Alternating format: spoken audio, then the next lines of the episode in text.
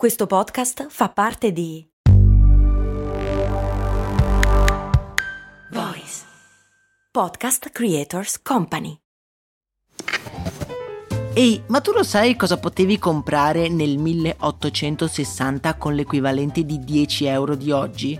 Beh, potevi comprare una casa e nel 1950 una piccola barca. Negli anni 70, sempre con 10 euro, potevi comprarti un vestito elegante. E oggi, con 10 euro, cosa puoi comprare? Un chilo di pane, un kebab? Effettivamente non un granché, ma puoi comunque investirli per il tuo futuro. Come? Beh, su Scalable, un'app che ti mette a disposizione gli strumenti essenziali per costruire una cultura del risparmio. Ti consente di investire in modo flessibile in azioni, ETF e fondi creando piani di accumulo automatici a partire da un solo euro. Quindi con 10 euro diciamo che siamo proprio alla grande. In più, con Scalable puoi iniziare il tuo percorso di investimento in piccoli passi, approfittando di una sezione dedicata all'apprendimento dei principi base degli investimenti. Amplia le tue conoscenze finanziarie e fai crescere i tuoi investimenti nel tempo. Scopri Scalable per i tuoi investimenti. Link in descrizione.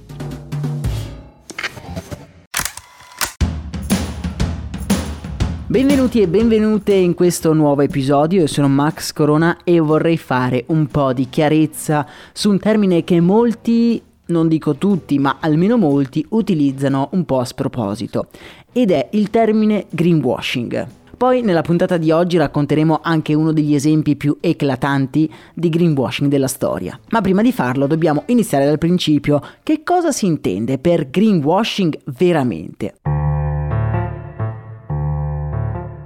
Beh, il greenwashing è una pratica di marketing in cui un'azienda si presenta come ecologica e sostenibile attraverso pubblicità e comunicazioni, badate bene, ingannevoli senza avere una reale attenzione per l'ambiente. Spesso l'obiettivo del greenwashing è quello di ottenere una migliore reputazione e di aumentare le vendite, sfruttando l'interesse dei consumatori per le tematiche ambientali e di sostenibilità. In genere il greenwashing si basa su affermazioni vaghe oppure esagerate, l'utilizzo improprio di simboli oppure di etichette verdi e di altri espedienti di marketing che possono indurre noi consumatori in errore. E questa un po' è la definizione di greenwashing che mi sento di dare. Una definizione che si potrebbe riassumere con la parola inganno. Far credere una cosa che però non è reale, per un proprio tornaconto personale. Per capirlo meglio andiamo ad analizzare uno dei più grandi esempi di greenwashing della storia, il Dieselgate, che ha come protagonista il brand Volkswagen.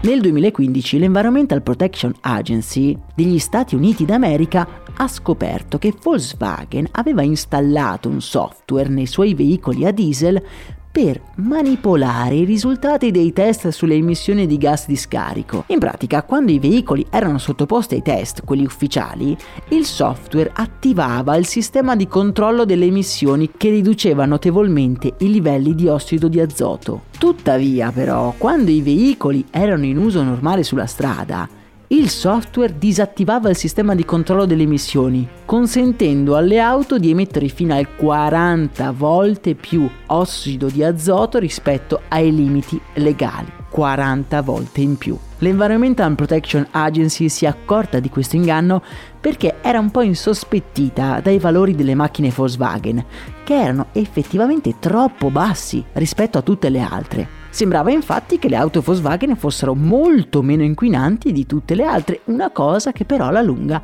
ha insospettito un po' tutti. I software agivano in maniera massiccia durante i test. Insomma, erano dei dati forse un po' troppo belli per essere veri.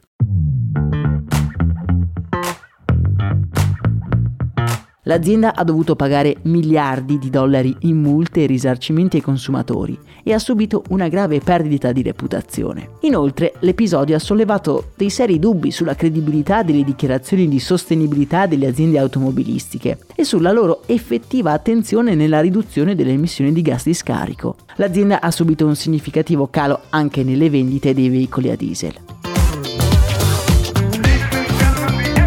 Ma quindi io vi chiedo, quando un'azienda fa un progetto sostenibile, che è solo un progetto, ma in altre attività la suddetta azienda non è del tutto sostenibile, quel progetto di cui abbiamo parlato all'inizio è un progetto di greenwashing? Molti direbbero di sì, ma facciamo l'esempio un pochino più classico. Mettiamo che un'azienda petrolifera fa delle iniziative sostenibili. Quello, secondo voi, è greenwashing? Secondo me no, o almeno non necessariamente. È se quelle azioni mascherano delle attività inquinanti, se c'è appunto quell'inganno di cui parlavamo prima. Se le iniziative non hanno un impatto e sono solo una forma di pubblicità per seguire il trend e non come reale impegno per ridurre l'impatto ambientale, allora, ebbene sì, possiamo chiamarlo greenwashing. C'è da dire che per decidere dovremmo andare a vedere gli investimenti e le scelte di quell'azienda orientate al futuro, per poter capire se effettivamente quell'azienda ci sta, tra virgolette, ingannando oppure no. Voi che cosa ne pensate riguardo a questo particolare esempio? Sento che si può instaurare un bel dibattito, dibattito che può avvenire solamente nel nostro canale Telegram, il cui link trovate in descrizione. A me non resta che augurarvi, se vi è piaciuto questo episodio mi raccomando condividetelo con i vostri amici e colleghi. Per oggi è davvero tutto, un saluto e un abbraccio da Max Corona.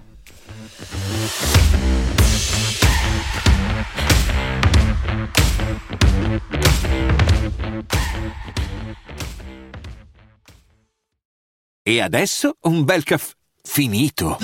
Perché rischiare di rimanere senza caffè quando puoi abbonarti a Caffè Borbone? Prezzi vantaggiosi, costi di spedizione inclusi, tante possibilità di personalizzazione e l'abbonamento lo sospendi quando vuoi. Decidi tu la frequenza, la qualità, scegli tra le cialde e capsule compatibili e crea il tuo mix di gusti e miscele.